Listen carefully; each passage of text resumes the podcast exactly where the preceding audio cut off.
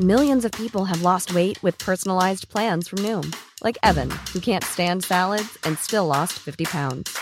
Salads, generally, for most people, are the easy button, right? For me, that wasn't an option. I never really was a salad guy. That's just not who I am. But Noom worked for me. Get your personalized plan today at Noom.com. Real Noom user compensated to provide their story. In four weeks, the typical Noom user can expect to lose one to two pounds per week. Individual results may vary.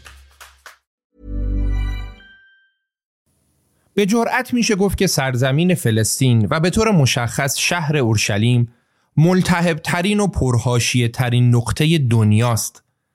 از هر سمتی که به تاریخ نگاه کنیم و هر طور که تاریخ رو مرور کنیم امکان نداره که به این مکان برخورد نکنیم. جنجالی ترین مکان دنیا و جایی که زمانی مردم معتقد بودن اونجا مرکز جهانه. جایی که سرزمین موعود یهودیاست، قبله اول مسلمون هاست و مقدسترین مکان مسیحی است. مکانی که همه ادیان ابراهیمی بر سر مالکیتش با هم جنگیدن.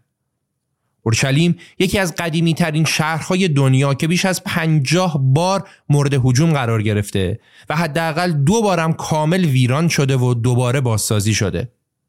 ما در پادکست رخ همیشه داستان زندگی افراد تأثیرگذار در تاریخ رو مرور می‌کنیم. ولی به نظر میاد که تأثیر مثبت و منفی هیچ آدمی به اندازه تأثیر سرزمین فلسطین و شهر اورشلیم یا همون بیت المقدس در تاریخ سیاسی و اجتماعی دنیا انقدر پررنگ نبوده. به همین خاطر ما تصمیم گرفتیم که در اپیزود ویژه‌ای به طور کامل به تاریخچه سرزمین فلسطین و شهر اورشلیم بپردازیم. اگه می‌خواید بدونید که ریشه درگیری های امروز اسرائیل و فلسطین از کجا اومده اگه می‌خواید بدونید که تاریخچه قوم یهود و شهر اورشلیم چی بوده و اگه می‌خواید بدونید که دلیل یهود ستیزی و دشمنی ملت‌های مختلف با یهودیا چی بوده به داستان دو قسمتی سرزمین فلسطین گوش کنید. ما داستان رو از دو هزار سال قبل از میلاد شروع می‌کنیم و تا تحولات معاصر پیگیری می‌کنیم.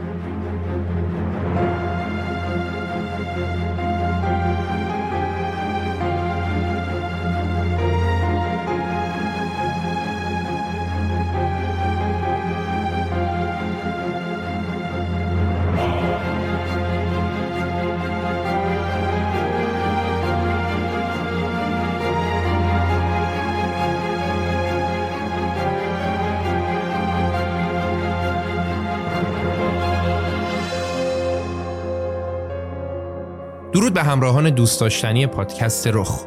به پادکست خودتون خوش اومدید.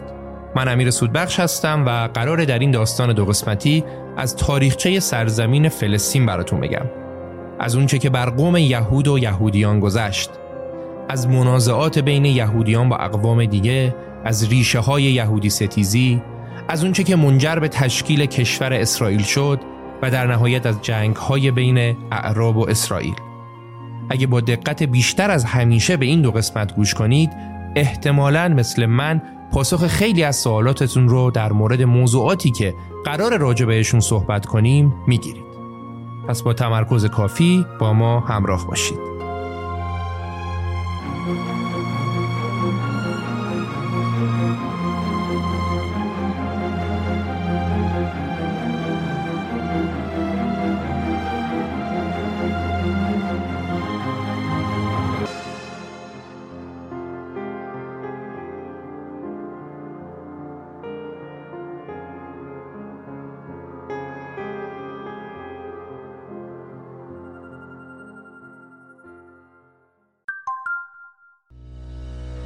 حامی این قسمت برند رست هست که اون رو با مجموعه مبلمان و اسباب اثاثیه بروز و با کیفیتش می‌شناسید.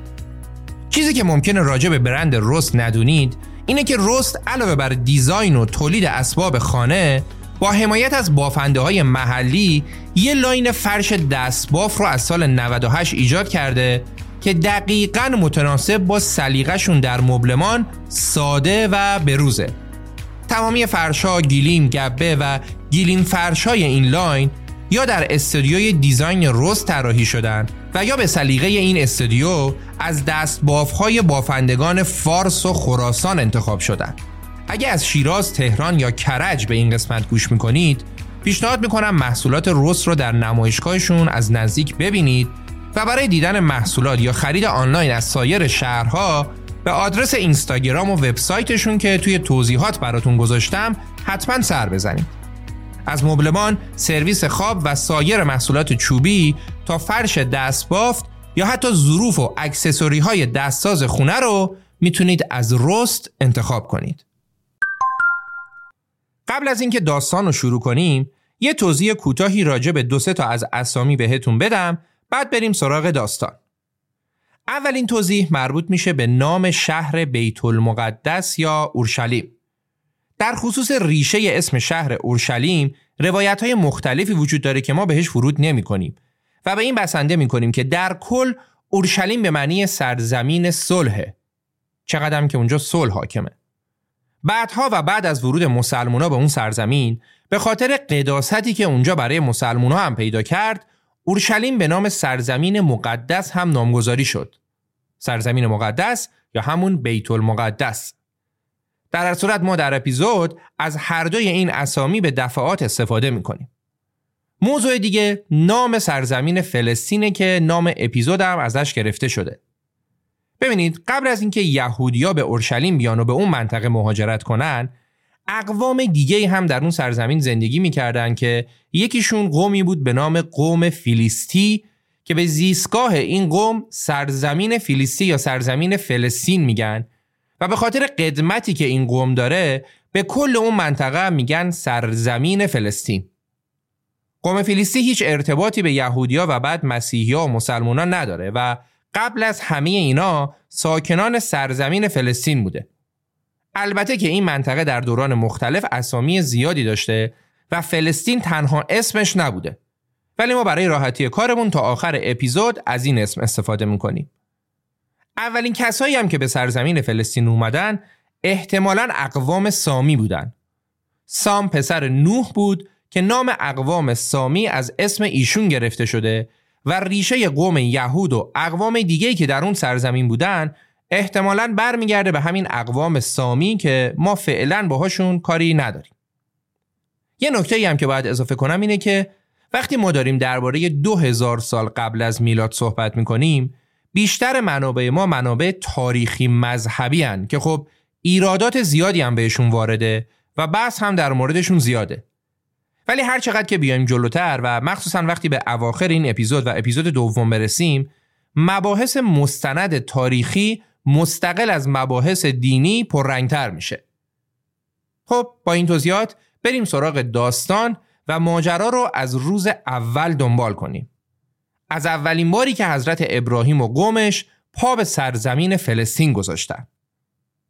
حدود چهار هزار سال پیش حضرت ابراهیم به همراه گروهی از همراهانش توی سفر تاریخی مهاجرت کردن به سمت سرزمین فلسطین. طبق اعتقادات مذهبی در جریان این سفر تاریخی به ابراهیم وحی میشه که اگه دعوت حضرت حق رو لبیک بگه و مطیع خداوند بشه خداوند هم در ازاش خودش و فرزندانش و خاندانش و نسلهای بعدیش رو مورد رحمت قرار میده. علاوه بر این خداوند وعده مالکیت سرزمین کنعان که سرزمین فلسطین قسمتی از اون حساب میشرم داد به ابراهیم. پس خدا گفت هم خودت و خاندانت رو مورد لطف قرار میدم و هم سرزمینی رو که بهش مهاجرت کردی رو میدم بهت. سرزمینی که یهودی ها بهش سرزمین موعود هم میگن. این روایت در تورات و در قسمت سفر آفرینش اومده. تا اینجا می‌دونیم که احتمالا ابراهیم به همراه خانواده و قومش مهاجرت کرده به جایی که ما امروز به نام سرزمین فلسطین میشناسیمش. خب طبق روایات مذهبی ابراهیم دعوت خدا رو لبیک گفت و به همراه قومش در سرزمین فلسطین ساکن شد و تا 400 سال بعد هم این قوم در سرزمین فلسطین زندگی کردند. از سال 2000 قبل از میلاد که حضرت ابراهیم به فلسطین اومد تا سال 1600 قبل از میلاد که تعداد زیادی از نوادگان ابراهیم به مصر رفتن تحول مهمی اتفاق نیفتاد و تو این 400 سال قوم ابراهیم در سرزمین فلسطین زندگی نسبتا آرومی رو سپری کردند و در کنار اقوام دیگه‌ای که اونجا بودن اونا هم در اون سرزمین زندگیشون رو می‌کردن بعد از 400 سال زندگی در سرزمین فلسطین قسمتی از نوادگان ابراهیم تصمیم می‌گیرن که به مصر مهاجرت کنند. علت اصلی این مهاجرت خشکسالی بود که در سرزمین فلسطین اومده بود. منتها مضاف بر این اون زمان یوسف از نوادگان ابراهیم هم که از قبل به مصر برده شده بود در مصر به جایگاه ویژه‌ای رسیده بود و وجود یوسف هم در این مهاجرت تاثیرگذار بود. پسر حضرت ابراهیم می‌شد اسحاق، پسر اسحاق یعقوب بود و پسر یعقوب هم یوسف بود که الان پارتی قوم ابراهیم در مصر حساب می‌شد. نوادگان ابراهیم مهاجرت کردند به مصر و حدود 400 سال هم اونا در مصر زندگی کردند. منتها این بار با رنج و مشقت زیاد. هرچقدر از زمان مهاجرت قوم ابراهیم به مصر میگذشت رابطه اونا با مصریا خرابتر می‌شد. کار به جایی رسید که قوم ابراهیم در مصر به بردگی گرفته شدند. فرعون مصر حتی دستور داد که زاد و ولد این قوم هم ممنوع بشه. در صورت ناجی این قوم در قالب حضرت موسی ظاهر شد. همون داستانی که همه می‌دونیم. رود نیل و نوزادی که توش رها می‌کنن و همسر فرعون که نوزاد رو بزرگ می‌کنه و نوزاد هم در نهایت میشه حضرت موسی. هزاران نفر به رهبری حضرت موسی قیام می‌کنن و بعد همونا از مصر میرن به سمت صحرای سینا. اونا در مرز بین مصر و صحرای سینا از آب میگذرن و در صحرای سینا ساکن میشن. پیروان موسی نزدیک به چهل سال در صحرای سینا موندن و تو این مدت حضرت موسی هم از دنیا رفت و بعد از این چهل سال بود که اونا تصمیم گرفتن راهشون رو ادامه بدن و برگردن به سرزمینی که 400 سال قبل از اونجا مهاجرت کرده بودن یعنی سرزمین فلسطین. برگردن به فلسطین و اون منطقه رو تصرف کنن و حاکمیتش رو به دست بگیرن. البته در این سفری که پیروان موسی از مصر به صحرای سینا و از اونجا به سرزمین فلسطین داشتن اونا تنها نبودن و جمعیتی از مصری های ناراضی از حاکمیت هم اونا را همراهی کرده بودند و با اونا در صحرای سینا زندگی کرده بودن و باهاشون به فلسطین هم رفتن. به تعبیر مارکس اونچه که اونا رو به هم پیوند می‌داد رنج بردگی و زجر اسارت نزد اربابای مصریشون بود. به این گروهی که در این مهاجرت شرکت داشتن میگن بنی اسرائیلی ها. در خصوص اسم اسرائیل روایت های مختلفی است.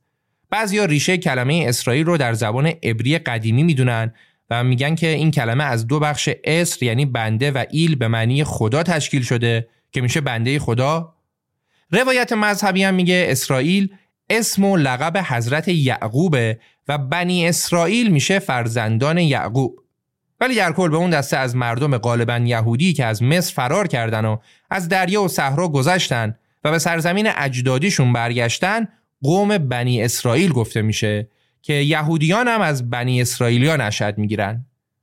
یهودیان بخشی از نوادگان ابراهیم و پیروان دین حضرت موسی دین یهود.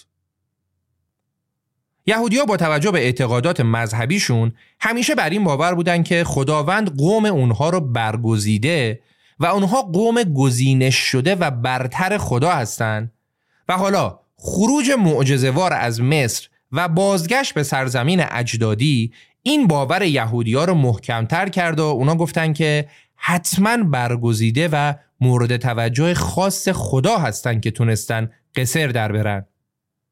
همینجا می‌خوایم یه موضوع بسیار مهمی رو باز کنیم و تا آخر داستان هم جسته و گریخته بهش بپردازیم. خواهش می‌کنم که خوب دقت کنیم.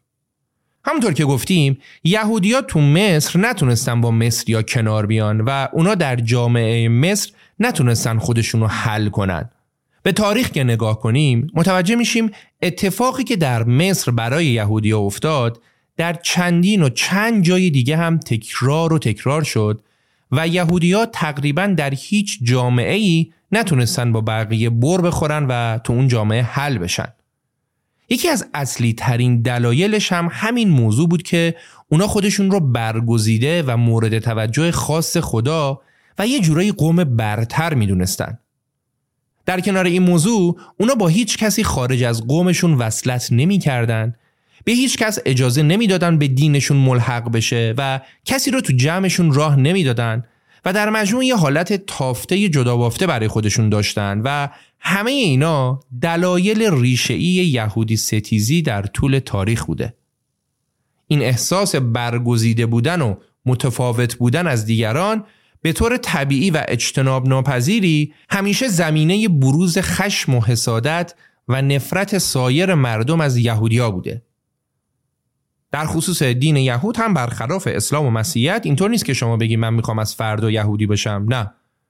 یهودی بودن هم به معنی اعتقاد به دین یهوده و هم به معنی اینکه شما باید نژادت هم به قوم یهود برگرده. یهودیت یه دین خصوصی و مختص یک قوم بوده و هیچ وقت هم اونا آین خودشون رو تبلیغ نمی‌کنن چون خصوصی دیگه. اصلا همین که چه کسی یهودی حساب میشه خودش محل مناقشه بوده و هست. ولی در کل گویا کسی که مادرش یهودی باشه خودش هم یهودی حساب میشه و یهودی بودن از مادر به ارث می‌رسه. خب تا اینجا رو داشته باشید. راجع به این موضوع در ادامه بیشتر صحبت می‌کنیم. در ادامه داستان خروج از مصر و پیامبری حضرت موسی در کوه سینا یه رشته قوانینی از جانب خداوند به حضرت موسی وحی شد که حضرت موسی همین قوانین رو به امت خودش ابلاغ کرد و این قوانین شد شاکله مذهب یهودیت و با اجرای این قوانین یهودیا از حیبت یک قوم یا گروه خارج شدند و به حیبت یک مجموعه یا ملت در اومدن. یک ملت با دین مشخص و خصوصی و قوانین ثابت. قوانین موسا با قوانین انگوش شماری که قبلش وجود داشت مثل قانون همورابی یه فرق اساسی داشت. فرقش در بود که منشأ قوانین قبلی انسان بود در صورتی که منشأ قوانین موسی فرازمینی و خدایی و بدون تغییر بود. قوانین قبلی سکولار بودن ولی قوانین موسی کاملا بر مبنای مذهب بود و به اعتقاد خودشون خواست خدا در اون مد نظر گرفته شده بود. قوانین موسی طوری بود که اگه رعایت نمی‌شد طرف هم مجرم بود و هم گناهکار مذهبی کسی هم نمی‌تونست درش اما و اگر بیاره چون قوانین قوانین خدا بود در ادامه بعد از اینکه موسی از دنیا رفت جانشینش جاشوا به پشوانه و همراهی یهودیای دیگه به سمت سرزمین فلسطین و اورشلیم حرکت کردند. جاشوا و جانشینانش به مرور تونستن اون منطقه را تصرف کنن و در فاصله سالهای 1200 تا 1100 قبل از میلاد یهودیا تونستن برای اولین بار در تاریخ کشور یهود رو در سرزمین فلسطین پایگذاری کنند.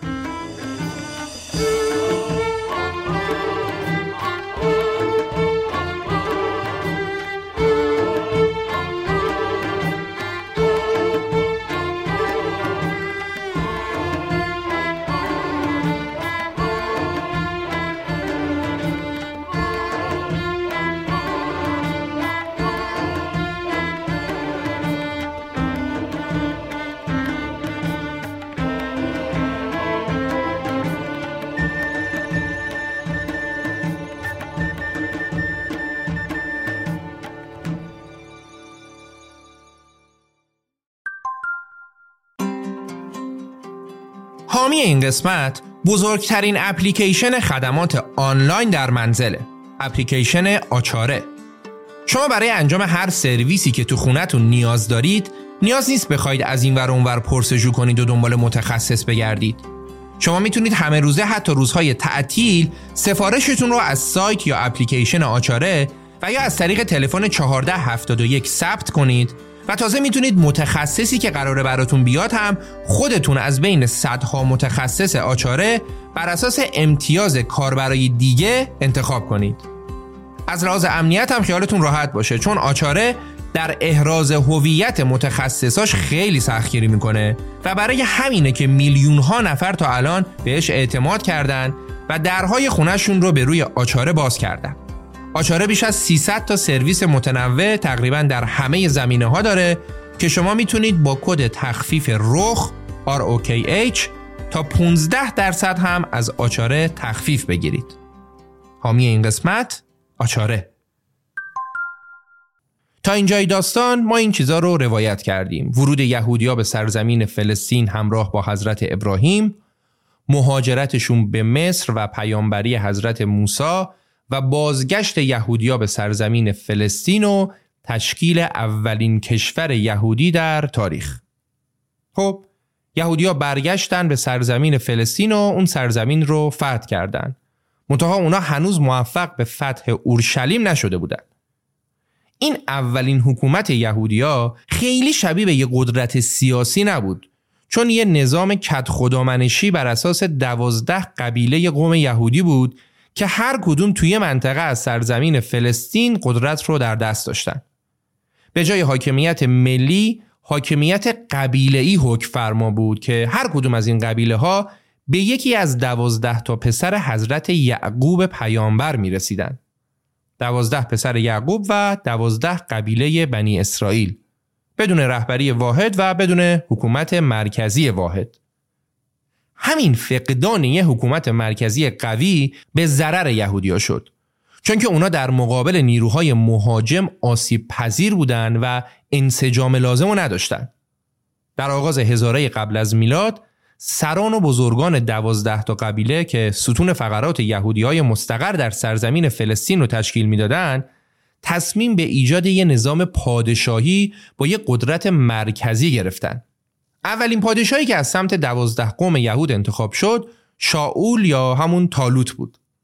شاول خیلی هم سریع انتخاب شد چرا که مهاجمین فیلیستینی که قبلا دربارهشون گفتیم به یهودیا حمله کرده بودن و اونا هم باید مقاومت می‌کردن ولی شاول نتونست مقابل قوم فیلیستیا مقاومت کنه و یک سال بعد از انتخابش به همراه پسرش کشته شد و دامادش داوود جاش رو گرفت همون حضرت داوود هرچقدر که شاول ناموفق بود داوود موفق بود داوود اومد قدرت‌های محلی رو منسجم کرد و نظام دوازده قبیله ای رو کامل گذاشت کنار و تونست نیروی قدرتمندی جمع کنه و تهدید فیلیستینی ها و سایر دشمنان رو با یه سری نبردهای منظم از بین ببره.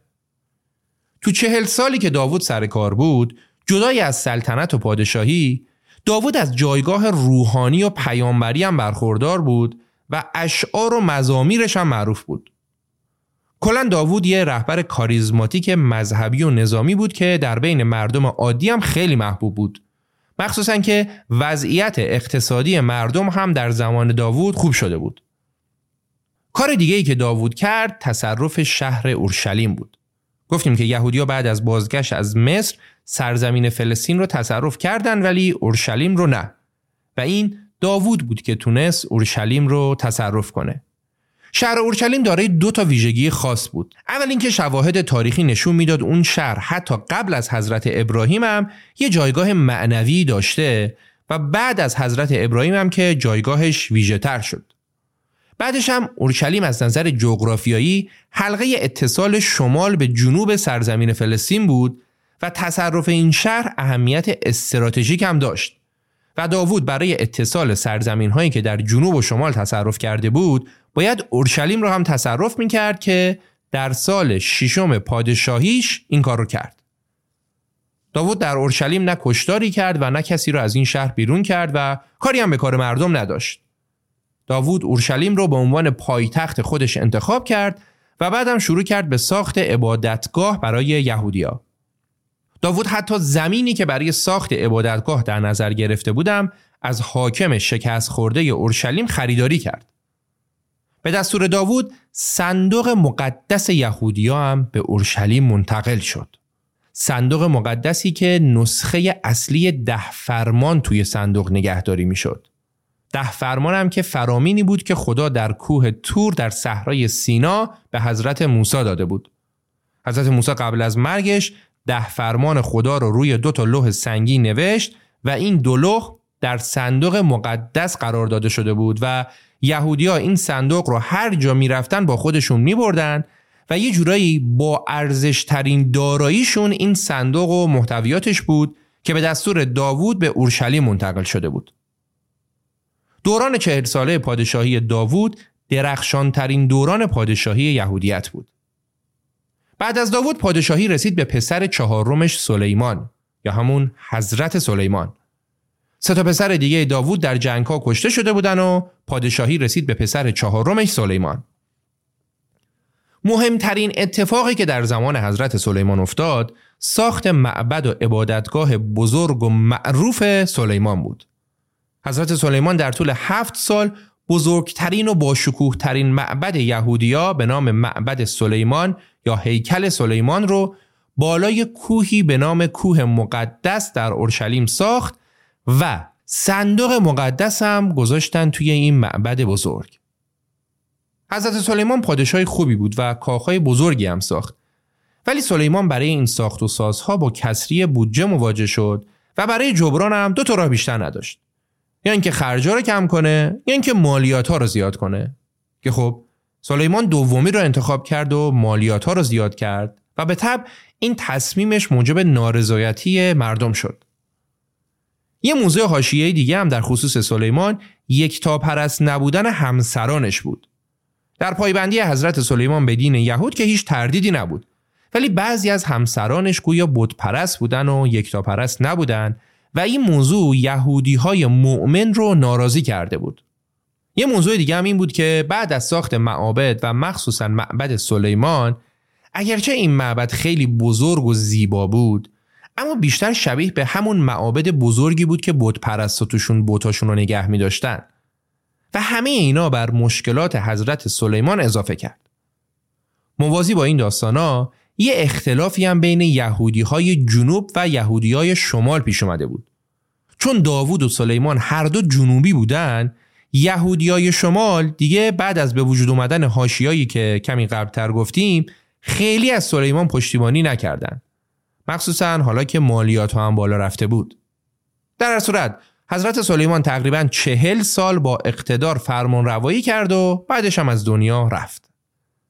بعد از فوت حضرت سلیمان در سال 931 قبل از میلاد بود که کشور یهود در مسیر فروپاشی قرار گرفت. مخالفت ها در شمال سرزمین فلسطین و در دمشق که اون زمان جزو خاک شمال یهود بود شروع شد و به سمت جنوب گسترده تر شد و در نهایت سرزمین یهود به دو بخش شمالی و جنوبی تجزیه شد. هنوز یک سال از مرگ سلیمان نگذشته بود که جنگ خونینی بین یهودیای شمال و جنوب در گرفت و این جنگ منجر به از همپاشیدن پادشاهی یک پارچه یهود شد. نتایج فاجعه بار این جنگ برای یهودیها تقسیم کشور پادشاهی یهود به دو کشور اسرائیل در شمال و یهودیه با مرکزیت اورشلیم در جنوب بود. سرزمین یهودیای شمال که اسرائیل رو تشکیل می‌داد شامل شمال فلسطین امروزی به علاوه بخشهایی از لبنان و سوریه بود و مردمان این سرزمینم ده تا قوم از دوازده قوم بنی اسرائیل بودند. سرزمین یهودی های جنوب یا همون یهودی هم دو تا قوم از دوازده قوم پسران یعقوب بودند. درگیری و رقابت بین این دو کشور یهودی هر دوی اونا رو آسیب پذیر و ضعیف کرد و همزمان با ضعیف شدن این دو کشور یهودی آشوریان و بابلیان هم داشتن به نوبت در همسایگی اونا قدرت می گرفتن. داستان کامل آشور و بابل و جنگ هایی که با همدیگه و با کشورهای دیگه داشتن رو در اپیزود اول داستان زندگی کروش قبلا روایت کردیم و الان هم بهش یه اشاره می کنیم. با ضعیف شدن دو کشور یهودی اسرائیل و یهودیه اول این آشوری ها بودن که وارد سرزمین فلسطین و کشور یهودی شمال یعنی اسرائیل شدند و شام یا سوریه امروزی که بخشی از اسرائیل بود رو تصرف کردند و بعد هم کل کشور اسرائیل در شمال رو فتح کردند. البته آشوریا ده سال طول کشید که اسرائیل رو گرفتن و تو این مدت اونا سه تا پادشاه هم عوض کردند. در جنگ بین یهودیای شمال و آشوری ها چون یهودیا خیلی مقاومت کردند امپراتور آشور که از مقاومت یهودیا عصبانی شده بود دستور داد که اونا رو به صورت برده و اسیر از مناطقی که زندگی می‌کردن بیرون کنن و ببرنشون به بین النهرین. یه تبعید اجباری و تجربه تلخ برای یهودی های شمال. البته یهودی های جنوب هم در امان نموندن و بعد از اینکه بابلی ها تونستن آشوری ها رو شکست بدن بابلی ها در سال 586 قبل از میلاد اومدن سراغ یهودی های جنوب بابلی ها به رهبری بخت و نصر بعد از چندین سال تلاش و کلی داستان که تو اپیزود کروش روایتشون کردیم تونستن مقاومت اورشلیم رو در هم بشکنن و وارد شهر اورشلیم بشن. عذاب و رنج زیادی که بابلی ها برای تصرف اورشلیم کشیدن باعث شد که بعد از پیروزی نهایی به فرمان بخت و نصر معبد بزرگ یهودیا در بیت المقدس با خاک یکسان بشه و یهودیای زیادی هم کشته شدن.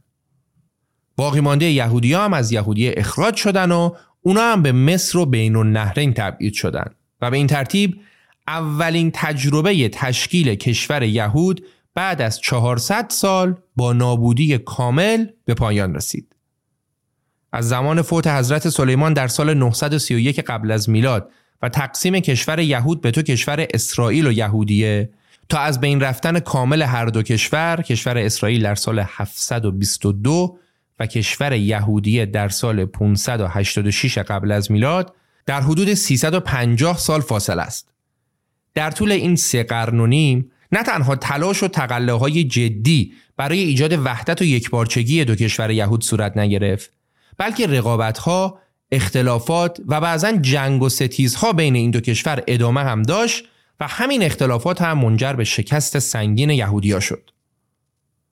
قبل از اینکه یهودیای جنوب هم مثل شمالیا شکست بخورن اونا می‌گفتن شمالیا برای این شکست خوردن که از دین اصلی یهود منحرف شدن حتی پادشاه یهودیه در جنوب اومد با کمک روحانیت یهود یه سری اعتقادات انحرافی را از دین کنار زد تا یهودیه در جنوب دچار سرنوشت اسرائیل در شمال نشه پادشاه یهودیه به کمک روحانیت یهود اومد قوانین و مقررات و باید و نبایدهای یهود رو تدوین کرد و در قالب کتابی به نام تورات جمعوری و منتشر کرد. حالا دیگه چون اعتقادات و آینها نوشته شده بودن به انحراف کشیده نمی شدن. خوبی دیگه هم این بود که یهودیا هر جایی که بودن می‌تونستن با کمک این نوشته ها با کمک این کتاب هدایت بشن. دقت کنید یهودیا تا اینجا در زمان خودشون سه تا ایده جدید و ناب داشتن. اولیش ایده پرستش خدای نادیده بود. چون اون زمان اکثر مردم بود پرست بودن و این ایده و آین یهودیا خیلی نو بود.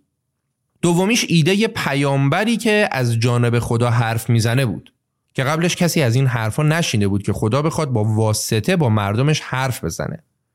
سومی موردم که کتاب مقدس بود که تمام قوانین شریعت توش اومده بود و هر یهودی می‌تونست هر جایی که هست بهش رجوع کنه.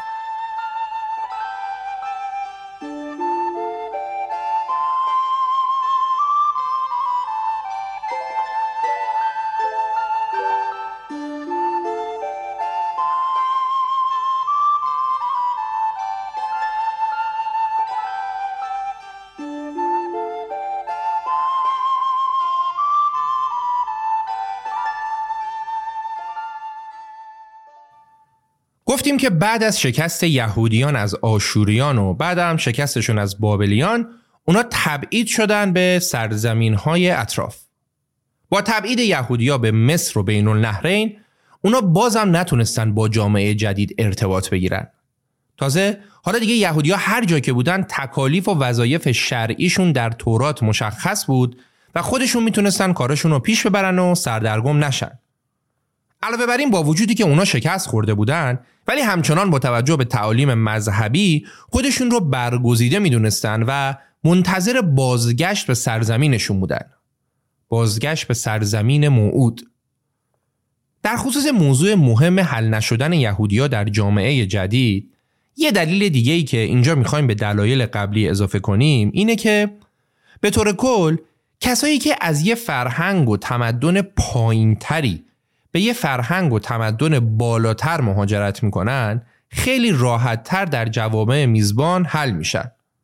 مثالش هم می‌تونیم همین الان هم ببینیم. کسانی که از کشورهای توسعه نیافته و یا کمتر توسعه یافته به غرب یا به آمریکا مهاجرت می‌کنن خیلی زود تو جامعه میزبان حل میشن و شاید به فاصله یکی دو نسل دیگه کاملا تغییر می‌کنن. اما برعکس این اتفاق اگه گروهی با فرهنگ و تمدن بالاتر به جامعه با فرهنگ و تمدن پایینتر مهاجرت کنند این گروه در برابر حل شدن تو جامعه میزبان مقاومت می‌کنن. بازم مثالش رو می‌تونیم در تاریخ معاصرمون هم ببینیم. در امپراتوری بریتانیا وقتی انگلیسی ها به کشورهای مستعمرش مهاجرت می‌کردن و حتی سالهای سال تو این کشور زندگی می‌کردن هیچ وقت انگلیسی ها خودشون رو با فرهنگ و تمدن کشورهای پایینتر وفق نمی‌دادن و انگلیسی باقی میموندن. بگذریم از اینکه آیا واقعا فرهنگ بالاتری داشتن یا نه. اینجا مهم ذهنیت فرده که فکر می‌کنه فرهنگ و تمدن بالاتری داره و در مقابل جامعه برای یک بارچه شدن با مردم مقاومت می‌کنه. این اتفاق برای یهودی هم تکرار می‌شد. اونا هر جایی که می‌رفتن چون خودشون رو دارای فرهنگ و تمدن بالاتری می‌دونستن که اون زمان بعضا هم همینطورم بود برای همین در جامعه هدف حل نمی شدن. این برتری از نگاه اونا شامل برتری مذهبی هم می‌شد و اونا مذهب و آین خودشون رو برتر از آین بود پرستی که تو بیشتر جوامع دیگه بود می‌دونستن. خب فعلا بازم از این موضوع میگذریم. در ادامه گفتیم که فرمان روایان جدید سرزمین فلسطین بابلی ها به رهبری بخت و نسل بودند. بعد از اینکه بخت و نسل معبد اصلی یهودی ها و نماد یا سمبل یهودیت در اورشلیم یعنی معبد سلیمان رو با خاک یکسان کرد و یهودی های جنوب هم مثل شمالی ها به سرزمین های اطراف از جمله ایران تبعید شدن با توجه به تخریب معبد و دوری از اورشلیم رهبرای یهودی به جای معبد سلیمان ایده کنیسه رو مطرح کردند. کنیسه ساختمونی مثل مسجد و محلی برای نماز خوندن و انجام فرایز دینیه. ساختمونی که از همون قداست معابد هم برخورداره. شاید الان برای من و شما کنیسه و مسجد و کلیسا عادی به نظر برسه ولی اون زمان ساخت محلی برای عبادت خدای نادیده که در عین حال معبد هم نبود یکی دیگه از ابداعات و ایده های جدید یهودیا بود. بعدش هم اونا مناسکی که در معبد انجام می‌دادن مثل نمازهای یومیه رو منتقل کردن به کنیسه. در تبعید و دوری از سرزمین فلسطین این بهترین ایده برای یهودیا بود. در صورت تبعید یهودیا و فرمانروایی بابلیان بر فلسطین بیش از نیم قرن بیشتر به طول نکشید. و فاتحین جدید سرزمین فلسطین این بار ایرانی ها بودند. گروش پادشاه مقتدر هخامنشی در سال 538 قبل از میلاد موفق شد بابلی ها را شکست بده و با شکست بابلی ها کنترل سرزمین فلسطین افتاد دست ایرانی ها. رفتار کروش با یهودی ها درست نقطه مقابل آشوری ها و بابلی ها بود. کروش از اونجایی که مخالف بردهداری بود تمام یهودی ها را از بردگی آزاد کرد و با هزینه خودش به اونا کمک کرد که برگردن به اورشلیم. کروش کبیر در همون مکان معبد سلیمان دستور ساخت معبد جدیدی رو برای یهودیا صادر کرد که البته در زمان داریوش بود که کار ساخت معبد دوم تموم شد. اقدامات کوروش هخامنشی اونقدر برای قوم بنی اسرائیل ارزشمند بود که اونا اسم کوروش رو به عنوان ناجی تو کتابهای مذهبیشون آوردن. منتها علا رقم حمایت همه جانبه کوروش اینطور نشد که همه یهودی های در تبعید بخوان برگردن به سرزمینشون و به طور مشخص بخوان برگردن به اورشلیم. تقریبا فقط یک چهارم یهودی ها برگشتن به اورشلیم. اصلی ترین دلیلش هم وجود توسعه و رفاه نسبی در بین النهرین و سرزمینایی مثل ایران بود. اورشلیمی که با خاک یکسان شده بود دیگه جای جذابی برای زندگی نبود. ولی باز هم برای یهودی های بسیار متعصب اورشلیم اورشلیم بود و اون عده که تعصبات بیشتری داشتن برگشتن به سرزمین خودشون بعد از 80 سال کشمکش یهودیا دوباره زیر سایه کروش با هم هماهنگ شدن و به عنوان اولین اقدام هم اونا دیوارهای دفاعی اورشلیم رو ترمیم کردن. اوضاع اقتصادی یهودیا هم روز به روز بهتر و بهتر شد. با وجود اینکه سرزمین فلسطین در اختیار ایران بود ولی هم روحانیون مذهبی یهود و هم حکام یهودی در فلسطین از آزادی و استقلال برخوردار بودند. بعد از ایرانی ها این یونانی ها بودن که از سال 332 تا 142 قبل از میلاد بر سرزمین فلسطین تسلط پیدا کردند. و البته اونا هم مثل ایرانی ها کاری به مذهب و آین یهودیان نداشتن. منتها یونانی ها تلاش کردند فرهنگ و تمدن یونانی خودشون که پیشرفته تر از بقیه هم بود رو همونطور که به کشورهای دیگه می بردن به فلسطین هم ببرن. یادتونه قبلتر گفتیم چون فرهنگ و تمدن یهودی ها از اکثر جاهایی که تبعید می شدن بالاتر بود اونا تأثیری از جامعه جدیدشون نمی گرفتن؟ خب این بار قضیه یونان فرق داشت و یونانی ها تونستن روی فرهنگ و تمدن یهودی ها تأثیر گذار باشند. یهودی ها حتی اسامی یونانی روی بچه های خودشون گذاشتن. سبک زندگیشون به سمت سبک زندگی یونانی تغییر کرد و اونا حتی با یونانی ها وصلت هم کردن که البته مجموع این موارد خشم روحانیت یهود رو به همراه داشت و قشر مذهبی تر یهود چشم دیدن یونانی ها رو نداشت. مخصوصا اینکه هر چقدر زمان جلوتر می‌رفت یونانی ها برخلاف قبل سعی می‌کردن به زور فرهنگشون رو غالب کنن. فرهنگ رقص و آواز یونانی ها و فرهنگ برهنگی یونانی ها مخصوصا در مجسمه هایی که در معابد یهودی ها میذاشتن روحانیت مذهبی یهود رو عصبانی تر کرد. شما فکر کن می‌رفتن تو معابد مقدس یهودیا مجسمه های برهنه و حتی مجسمه هایی که مشغول اعمال جنسی بودن میذاشتن و نه تنها به یهودی ها اجازه دخالت نمی‌دادند بلکه به مرور حتی اجازه نمی‌دادن یهودیا مثل همیشه در معابدشون عبادت کنند. همه این عوامل باعث شد که در نهایت یهودی ها علیه یونانی ها شورش کنند. ولی یونانی ها شورش اونا رو سرکوب کردن و بعد فشارها روی یهودیا بیشترم شد. فرمانروای یونانی یهودیا تعطیلی روز شنبه که برای یهودیا روز مقدس بود رو باطل کرد و ختنه کردن هم که جزو مناسک دینی نوزادان یهود بود را هم ممنوع اعلام کرد.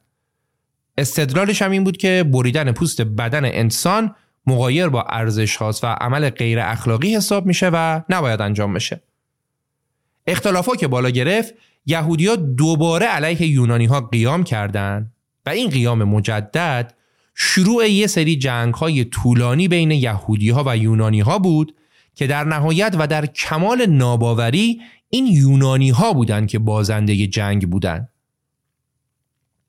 یهودی ها که ارتش آنچنانی نداشتن بر یونانی هایی که کلی ادوات جنگی و سربازهای مجهز داشتن غلبه کردند و بعدش هم بلافاصله تمامی آثار یونانی رو از معبد سلیمانی که در زمان کروش دوباره ساخته شده بود ریختن بیرون.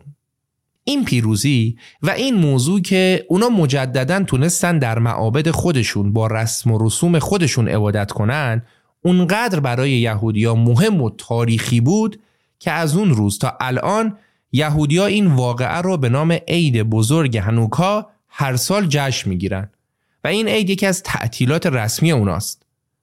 یهودیا معتقدن در عید هنوکا به معنی عید روشنایی یه معجزه هم اتفاق افتاده. معجزه هم این بوده که تنها چراغ باقی مونده در عبادتگاهشون در زمان جنگ با یونانیان در حالی که تنها برای یک روز روغن داشته به مدت هشت روز روشن میمونه. برای همین هم اونا عید هنوکا رو هشت روز جشن می‌گیرن و شم هم روشن می‌کنن.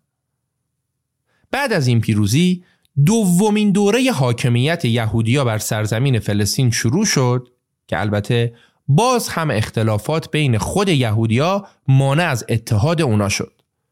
اختلافات بین یهودیت یونانی شده یعنی قسمتی از جامعه یهودیت که تحت تاثیر یونانی ها قرار گرفته بودن و مدرنتن شده بودن با یهودیت سنتی بود. این اختلافات در تمام 80 سالی که یهودی ها برای دومین بار حاکم سرزمین فلسطین شده بودند ادامه داشت. هرچند که زور بخش سنتی و مذهبی تر بیشتر بود. دوره دوم حکومت 80 ساله یهودیان رو شاید بشه اولین حکومت دینی در دنیا نام برد. چون قدرت دست حاکمای مذهبی یهود بود. اولین حکومت دینی منجر به کشت و کشتار داخلی شد و هزاران یهودی در این اختلافات از بین رفتن و اختلافات بین یهودیا به اوج رسید. همه اینا در حالی بود که جهان شاهد ظهور یکی از قدرتمندترین امپراتوری های تاریخ بود امپراتوری رومی ها رومی ها از 200 سال قبل از میلاد شروع کردن به قدرت گرفتن و در نهایت اونقدی قدرتمند شدن که یونانی ها رو شکست دادن و به دروازه های خاور میانه هم رسیدن و سرزمین های زیادی از جمله سرزمین فلسطین رو تصرف کردند. بعد از تصرف سرزمین های یهودی نشین و در طول دو قرن بعدیش رومی ها گاهی اوقات خودشون مستقیم بر یهودیا حکومت می‌کردن و بعضی وقتا هم از خود یهودیا یه نفر رو به عنوان حاکم انتخاب می‌کردن که زیر نظر مستقیم اونا حکومت کنه. تو این دو قرن مناسک و عبادات یهودیا هم سر جاش بود و رومی ها مشکلی با این موضوع نداشتن. منتها هر چقدر که زمان میگذشت حس استقلال طلبی یهودیا برای فرمان روایی بر سرزمین خودشون و تحقق رویای مذهبی که همیشه تو سرشون داشتن بیشتر و بیشتر می‌شد. اونا مترسط فرصتی برای شورش بودن که این فرصت رو فرماندار جدید اورشلیم بهشون داد. این فرماندار جدید تصمیم گرفت که از معابد ثروتمند یهودیا مالیات بگیره و کاهنهای معبد هم که هیچ رقمه نمی‌خواستن زیر این قانون مالیات جدید برن شروع کردن به تحریک مردم و شورش کردن. با توجه به اینکه اورشلیم توی این دو قرن بازسازی شده بود و دیوارهای مستحکمی داشت یهودیا در داخل شهر شورش کردند و کنترل شهر رو به دست گرفتن و دروازه‌های شهر رو بستن. رومی ها هم با قسمتی از سپاهشون پشت دیوارهای اورشلیم چهار ماه این شهر رو محاصره کردند و مردم رو در داخل شهر گرسنه نگه داشتن. بعد چهار ماه که رومیا موفق شدن وارد شهر بشن اونا عین بابلی ها و حتی بدتر از اونا همه معابد یهودیا رو آتیش زدن و کلی آدم کشتن. چیزی که برای یهودیا از همه موضوعات دیگه تأصف بارتر بود این بود که رومی ها معبد سلیمان رو دوباره ویران کردن. اگه یادتون باشه گفتیم که برای بار اول معبد سلیمان رو بابلی ها بودن که با خاک یکسان کردن ولی در زمان کروش این معبد دوباره ساخته شد و حالا رومی ها دوباره اونو نابود کردند و به جز یک دیوار از معبد هیچ چیز دیگه ای رو ازش باقی نذاشتن. این دیوار معروف به دیوار ندبه همین دیواریه که امروز یهودیا جلوش میستن و دعا می‌کنن. بعد از این شورش رومی ها دوباره از اول شروع کردن به بازسازی اورشلیم. منتها به سبک رومی و به عنوان یه شهر رومی. اونا توی معبدهایی هم که باقی مونده بود الههای مخصوص خودشونو گذاشتن و حتی اسم شهر رو هم عوض کردن و گذاشتن آیلیا کاپاتولینا عواقب این شکست برای یهودیا خیلی سنگین بود و اونا بابت کشته شدن همکیشانشون و ویرانی معبد سلیمان بسیار خشمگین و عصبانی بودند.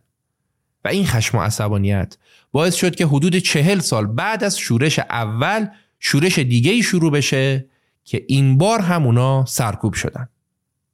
ولی شعله های خشم یهودیا بابت کشتار و تخریب معابد همچنان در دل اونا می جوشید.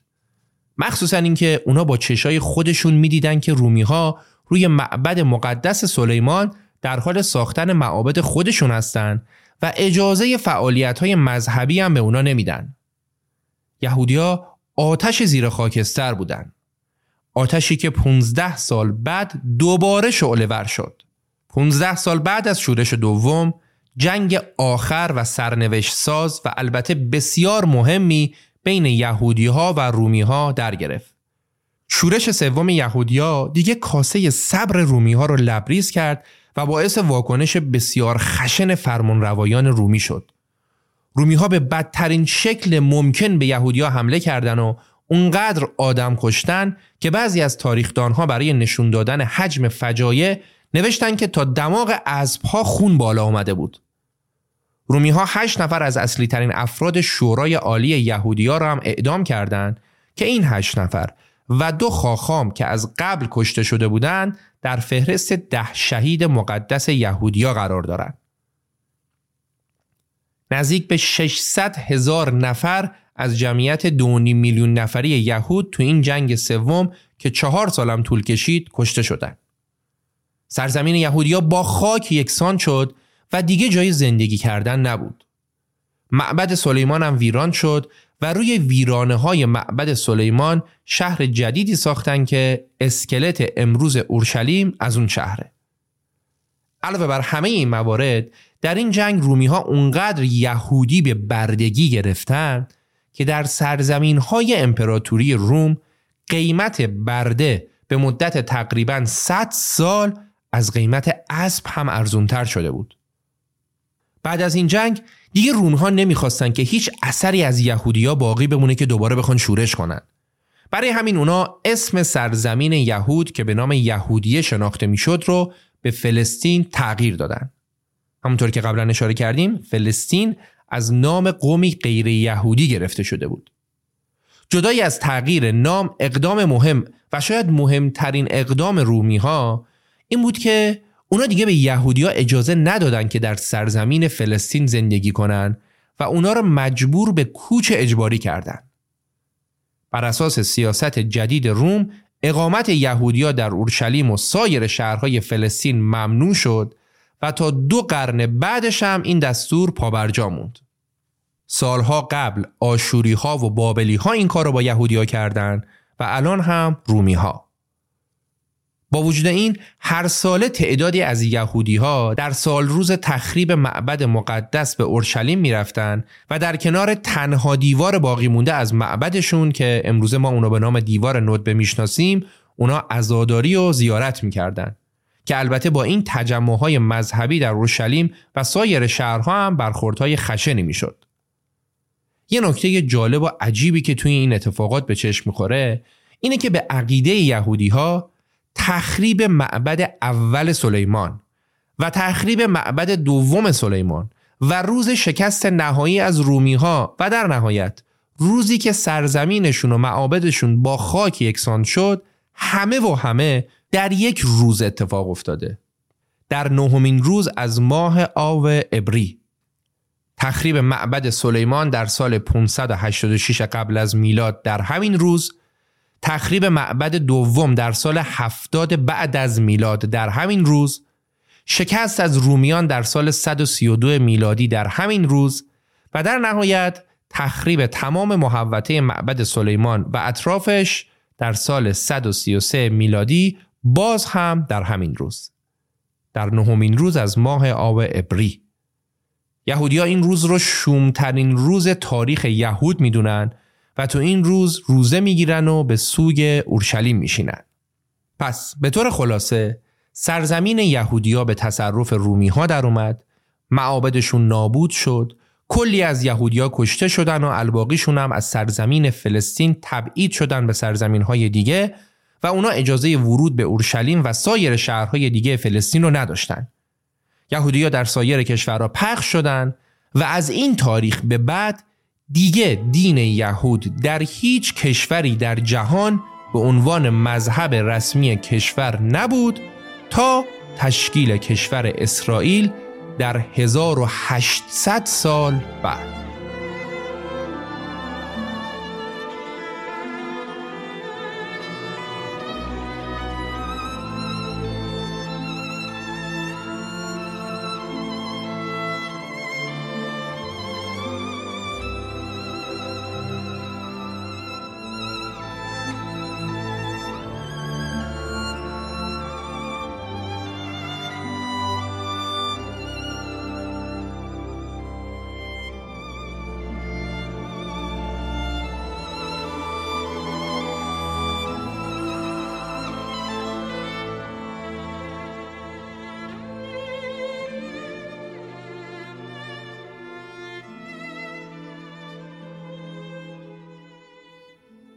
یکی از طبعات مهم ویرانی اورشلیم این بود که شکوه و جلال دین یهودیت رو دستخوش تغییر کرد و یهودیت از مذهبی ملی و رسمی به یه مذهب فردی و کم اهمیت تر تغییر پیدا کرد. نه اورشلیمی دیگه وجود داشت و نه معبد بزرگی و نه روحانیون بلند مرتبه ای که مراسم مختلف و آینهای دین یهود رو با شکوه و جبروت در حضور هزاران یهودی که در اورشلیم دور هم جمع می شدن برگزار کنند. یهودیت دین شخصی و فردی شده بود. فقط تعداد کمی نمازگزار یهودی در کنیسه یا اتاقی برای نماز و قرائت کتاب مقدس جمع می شدن و دیگه هیچ مقام و دستگاهی مثل سابق وجود نداشت که یهودی ها رو به حفظ و حراست و پایبندی از دینشون وادار کنه. اگه بعد از این یهودیا به دینشون پایدار موندن صرفاً به خاطر اعتقادات شخصیشون بود. همچنان که تعدادشون هم باقی نموندن و با ظهور مسیحیت مسیحی شدن و یا رفتن سمت آینهای دیگه. البته روحانیت یهود همچنان باقی موند اما نه در اون حالت رسمی و سلسله مراتبی که دو هزار سال در اورشلیم داشتن. تحول مهم دیگه که ویرانی اورشلیم و تبعید یهودیا به همراه داشت این بود که فکر بازگشت به سرزمین موعود یعنی همون فلسطین در بین یهودیا کم و بیش کنار گذاشته شد. تا قبل از این بعضی یهودی های مؤمنتر معتقد بودن یهودیت فقط مترادف با زندگی در سرزمین موعود و این یهودی های متعصب از نظر مذهبی هم خودشون رو موظف می‌دونستن که باید در سرزمین موعود زندگی کنند. سرزمینی که خدا وعدش رو به ابراهیم هم داده ولی حالا با توجه به ویرانی سرزمین موعود و اخراج یهودیا به سرزمین های خیلی دور و این واقعیت که اونا مجاز به بازگشت نبودن با توجه به همه اینا فکر بازگشت یواش یواش از ذهن یهودیا خارج شد کجا برگردن؟ نه اورشلیمی بود نه معبدی و نه اجازه داشتن که برگردن البته سرزمین فلسطین به عنوان سرزمین موعود و شهر اورشلیم همچنان برای یهودیا مقدس باقی موند. یهودی های متعصبتر سعی می‌کردن تو طول زندگیشون حداقل یه بار برای زیارت برن به اورشلیم. بعضی از افراد مسنشون هم برای اینکه در اورشلیم از دنیا برن سالهای آخر زندگیشون رو می‌رفتن به این شهر تا اونجا بمیرن. بعضیشون هم با کمتر شدن فشارا سعی می‌کردن دوباره برگردن و اونجا زندگی کنن. ولی مجموع جمعیت همه این افراد در اورشلیم بعد از سال 135 میلادی که اونا توسط رومی ها تبعید شدن هیچ وقت بیشتر از ده درصد جمعیت کل شهر نبود و دیگه همیشه یهودیا در اورشلیم در اقلیت بودن و البته اونا در کشورهای دیگه هم به تب اقلیت بودن. پس چی شد که یهودی هایی که در اقلیت بودن و ساختار مذهبی درست حسابی نداشتن تونستن مذهب خودشون رو سرپا نگه دارن؟ اونم در حالی که مسیحیت هم ظهور پیدا کرده بود و تب دین مسیحیت به سرعت تمام اروپا رو گرفته بود. قبل از اینکه به وضعیت یهودیا بعد از رسمی شدن دین مسیحیت بپردازیم بذارید به این سوال پاسخ بدیم که چی شد؟ یهودی هایی که در اقلیت بودن بدون ساختار مذهبی تونستن مذهب خودشون رو سرپا نگه.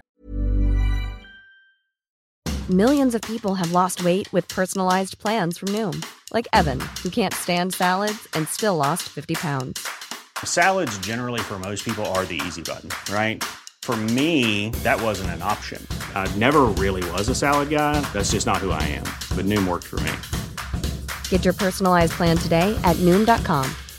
Real Noom user compensated to provide their story. In four weeks, the typical Noom user can expect to lose one to two pounds per week. Individual results may vary. برای پاسخ دادن به این سوال کمی برمیگردیم به عقب و میریم به زمان جنگ اول یهودی ها با رومی ها.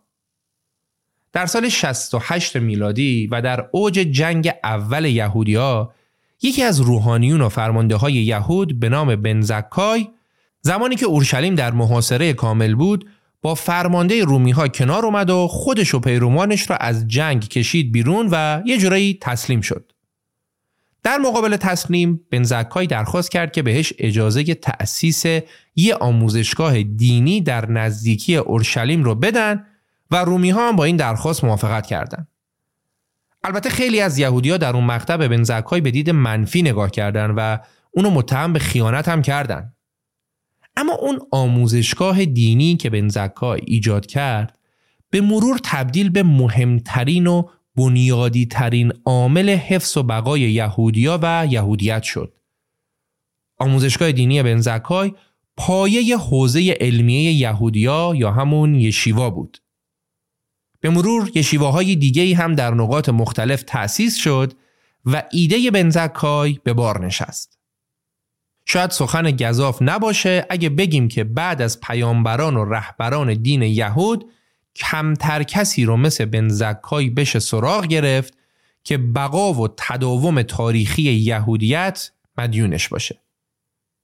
خب این از این. حالا بریم ببینیم بعد از ظهور مسیحیت و زمانی که امپراتور روم کنستانتین کبیر در سال 312 میلادی مسیحی شد وضعیت یهودی ها به کجا رسید؟ با ظهور و مقبولیت مسیحیت در اروپا یهودیا از قبل هم بیشتر آزار دیدن.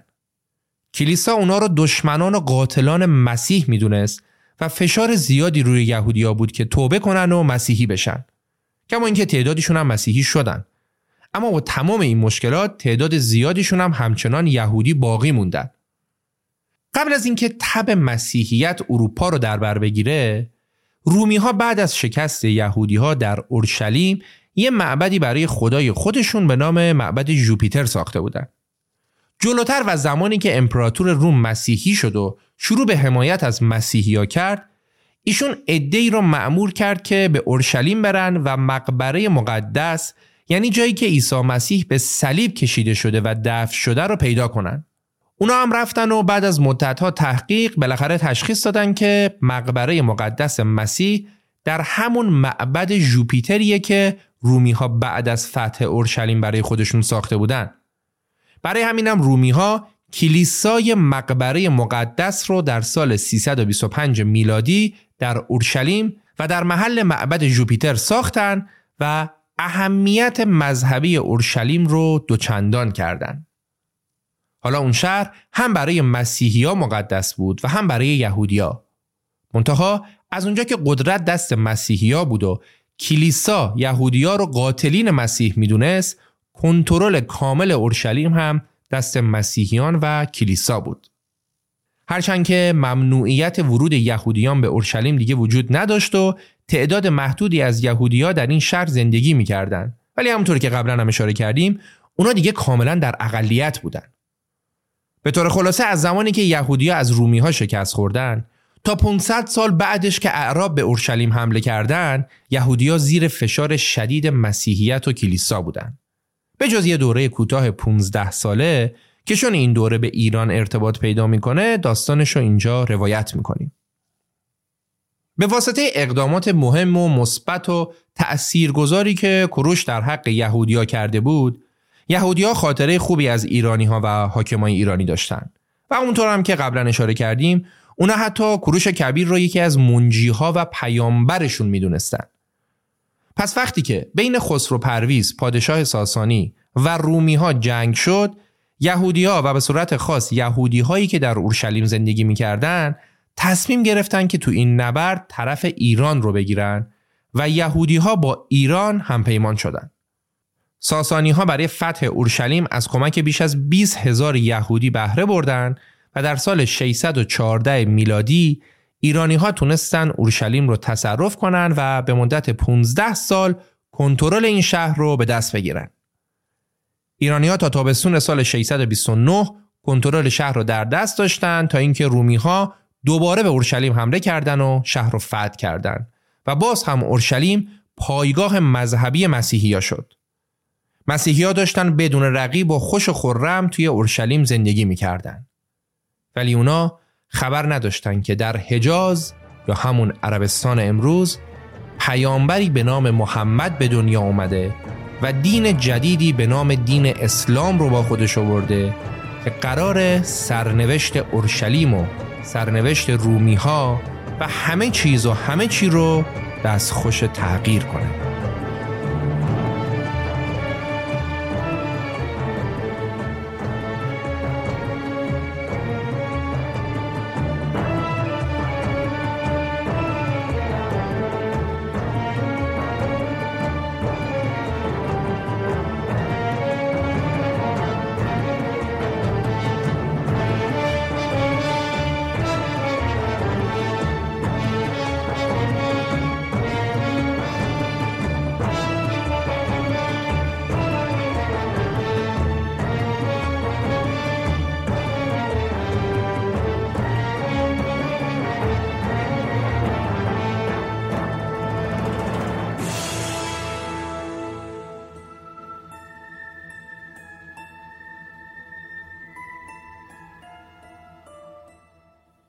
تا اینجای کار ما داستان را از 2000 سال قبل از میلاد شروع کردیم و رسیدیم به سال 638 بعد از میلاد.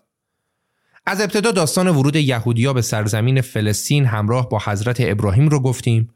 مهاجرتشون به مصر و پیامبری حضرت موسی و بازگشت یهودیا به سرزمین فلسطین و تشکیل اولین کشور یهودی در تاریخ رو روایت کردیم. از پادشاهی حضرت داوود و حضرت سلیمان و ساخت معبد سلیمان صحبت کردیم. دیدیم که آشوری ها و بابلی ها یهودی ها رو شکست دادن و بعد کروش بود که به دادشون رسید. بعد از کروش این یونانی ها بودن که بر سرزمین فلسطین حکومت کردند که یهودی ها تونستن اونا رو شکست بدن.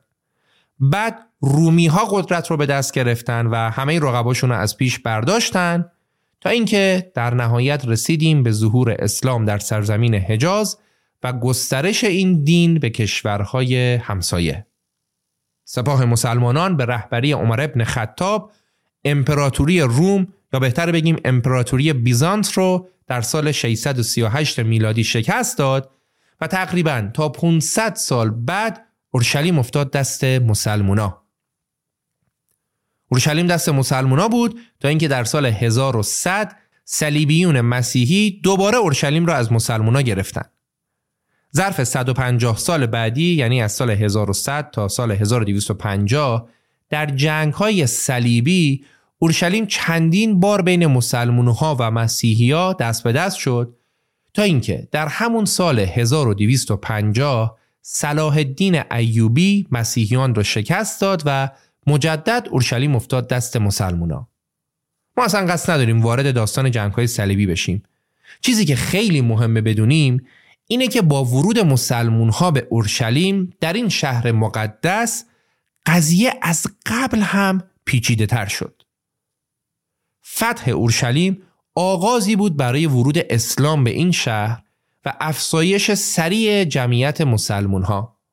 خب به طب مسلمون هم می‌خواستن برای خودشون عبادتگاه داشته باشن و تو این شهر کوچیک در کنار اماکن مقدس یهودی ها و مسیحی ها اماکن مقدس مسلمون هم اضافه شد.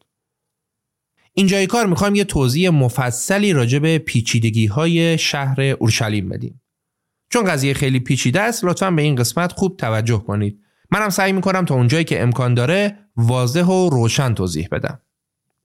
همونطور که قبلا گفتیم در زمان حمله رومی ها به اورشلیم معبد سلیمان معبد مقدس یهودیا ویران شد و فقط یه دیوار از این معبد باقی بود که این دیوار رو ما امروز به نام دیوار ندبه می‌شناسیم.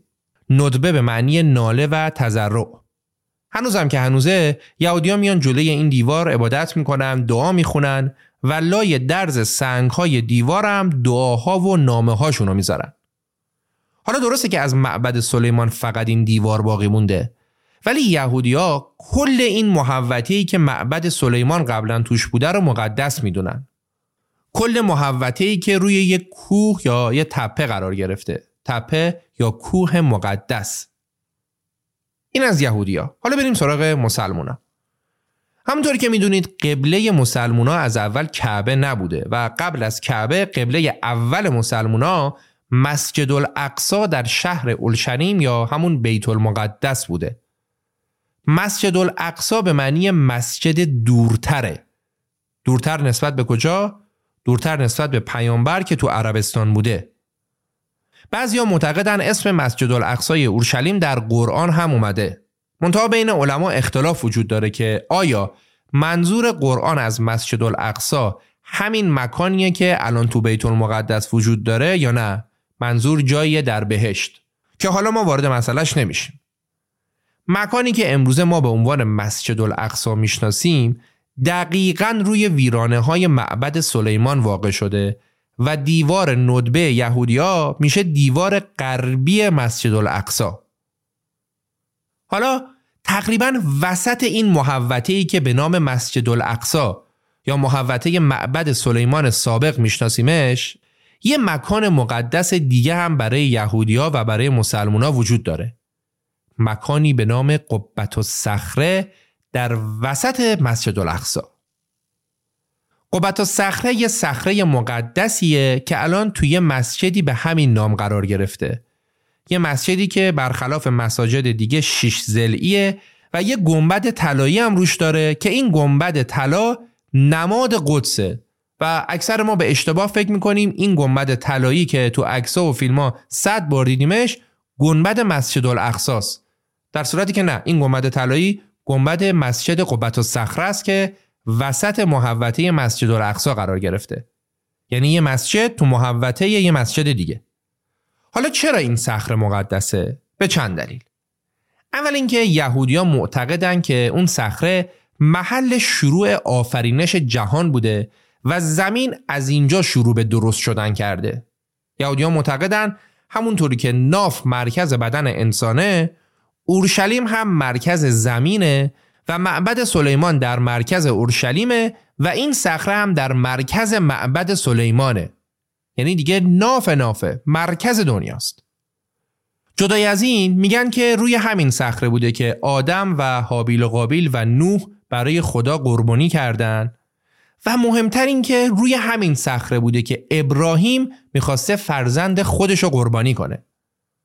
علاوه بر همه اینا یهودیا معتقدن که سلیمان نبی صندوق مقدس رو زیر این صخره قرار داده. حالا همه اینا که گفتیم برای یهودیا بود. مسلمونا چرا این صخره رو مقدس می‌دونن و بعدش هم تازه مسجدی هم ساختن که این صخره وسطش قرار گرفته؟ برای مسلمونا واسه چی مقدسه؟ اهمیتش برای مسلمونا مضاف بر چیزایی که قبلش گفتیم از این جهته که مسلمونا باور دارن که این صخره همون جاییه که حضرت محمد به آسمان هفتم عروج کرده. مسلمونا معتقدن یه شبی حضرت محمد با اسبش براق از مسجد الحرام در مکه از آسمون به مسجد الاقصا یا همون محوطه معبد سلیمان میره و از روی صخره مقدس یا همون قبت و صخره عروج می‌کنه به آسمان هفتم. برای همین این صخره برای مسلمونا هم مقدسه. پس یه مرور کنیم. ما یه محوطه تقریبا 15 هکتاری داریم که سابقا معبد سلیمان بوده. ولی الان از معبد سلیمان فقط یه دیوار غربیش باقی مونده که به نام دیوار ندبه معروفه. و دیوار مقدس یهودیا و مقدسترین مکان دنیا برای یهودیا و قبله اوناست.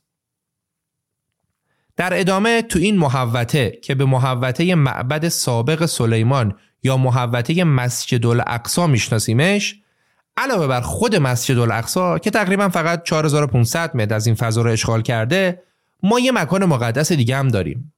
قبت صخره که وسط محوطه مسجد الاقصا قرار داره و به اعتقاد یهودیا مرکز دنیاست. صندوق مقدس زیرش دفن شده و ابراهیم اونجا می‌خواسته فرزندش رو قربانی کنه. و مضاف بر اینها به اعتقاد مسلمان ها هم حضرت محمد از روی همین صخره بوده که به آسمان عروج کرده. منتها باز هم این تمام داستان نیست. هنوز مونده. مسلمان معتقدن وقتی که حضرت محمد با اسبش براق از آسمون و از مکه اومد به بیت المقدس اسبش رو به دیواری که اونجا بود بست و بعد رفت و عروش کرد. این دیواری که حضرت محمد اسبش رو به اون بسته همون دیوار ندبه که مسلمونا به خاطر اینکه اسب حضرت محمد به نام براق بهش بسته شده بود بهش میگن دیوار براق. پس دیوار ندبه یهودیا برای مسلمون ها هم حاز اهمیته. یهودیا تا به خودشون اومدن دیدن که همه مکانهای مقدسشون از دست رفته و رفته زیر محوطه مسجد الاقصا و فقط یه دیوار براشون باقی مونده که اونم برای مسلمون هم مقدسه. یه منازعه اصلی که بین یهودیا و مسلمونا وجود داشته و داره اینه که یهودیا میگن ما می‌خوایم زیر دیوار ندبه و اطرافش رو کاوش کنیم و بقایای معبد سلیمان رو در بیاریم. ولی خب این کاوش به مسجد الاقصا که برای مسلمونا مقدسه صدمه می‌زنه و ممکنه باعث ویرانیش بشه. جدای از این یهودیا می‌خوان دوباره معبد سلیمان رو برای بار سوم بسازن و این معبد مقدسشون رو دوباره داشته باشن. ولی خب الان در محوطه معبد سلیمان مسجد الاقصا و مسجد قبت و صخره و اماکن مقدس مسلمون ها وجود داره و این کار امکان پذیر نیست. جدای از همه اینا حالا مسیحی ها کجای داستانن؟ مهمترین مکان مذهبی یهودیا و مسلمون ها در بخش شرقی اورشلیمه که داستانشو گفتیم. در مقابل برای مسیحی ها بخش غربی اورشلیم مقدسترین مکان روی کره زمین حساب میشه مقبره عیسی که قبلتر بهش اشاره کردیم تو این بخشه. بعد از اینکه حضرت عیسی رو در دادگاه محکوم به مرگ با صلیب می‌کنن صلیب رو بر دوشش می‌ذارن و در مسیری که امروزه بهش میگن مسیر اندوه با مصائب زیاد به سمت مکانی که به صلیب کشیده شده میبرنش. این مسیر از دروازه‌ای در غرب اورشلیم و دقیقا پشت محوطه مسجد الاقصا شروع میشه و به سمت شرق اورشلیم میره و در کلیسای مقبره مقدس که به اعتقاد مسیحا اونجا بدن عیسی مسیح دفن شده و به آسمان عروج کرده به پایان می‌رسه. خود این راه و مسیری که بهش میگن راه اندوه مسیر اندوه برای مسیحی ها مقدسه مسیحی ها اون مسیر رو پیاده طی می‌کنن و عبادت می‌کنن و امروزه این راه این مسیر از وسط منطقه مسلمون نشین شهر اورشلیم رد میشه و به مقدسترین مکان دنیا برای مسیحی ها یعنی کلیسای مقبره مقدس می‌رسه. توی زیرزمین این کلیسا هم که قبر مقدس قرار داره که یه چراغی بالای این مقبره همیشه روشنه و طبق بعضی روایات هر سال در روز جمعه مقدس یعنی روز به صلیب کشیده شدن مسیح این چراغ خود به خود خاموش میشه و روز یک شنبه یعنی روز برخواستن مسیح چراغ خود به خود روشن میشه. جدای از این به باور بعضیا روغن این چراغ هم دارای نیروی شفادهنده فوق‌العاده‌ایه. تو اپیزود داستان زندگی مارکوپولو هم اشاره کردیم که خان مغول از پدر و عموی مارکو درخواست کرد که کمی از روغن این چراغ رو تو سفر بعدیشون براش بیارن. و مشخصه که اعتقاد به شفادهنده بودن روغن این چراغ از قدیم تا الان وجود داشته. با این توضیحات ببینید که شهر اورشلیم یا بیت المقدس چقدر برای هر سه دین ابراهیمی می‌تونه مقدس باشه. توی گلجا این همه مکان مقدس وجود داره. شاید اگه خداوند متعال مثلا برای قبله مسلمون ها یا عروج پیامبر مکان دیگه ای رو در نظر می گرفت یا اگه بنا به اعتقادات یهودیا خداوند متعال سرزمین دیگه ای رو بجز اورشلیم به اونا وعده می‌داد؟ یا اینکه خداوند متعال حضرت مسیح رو در مکان دیگه ای به عروج رسوند این همه پیچیدگی و مشکلات پیش نمی اومد. دنیا به این بزرگی.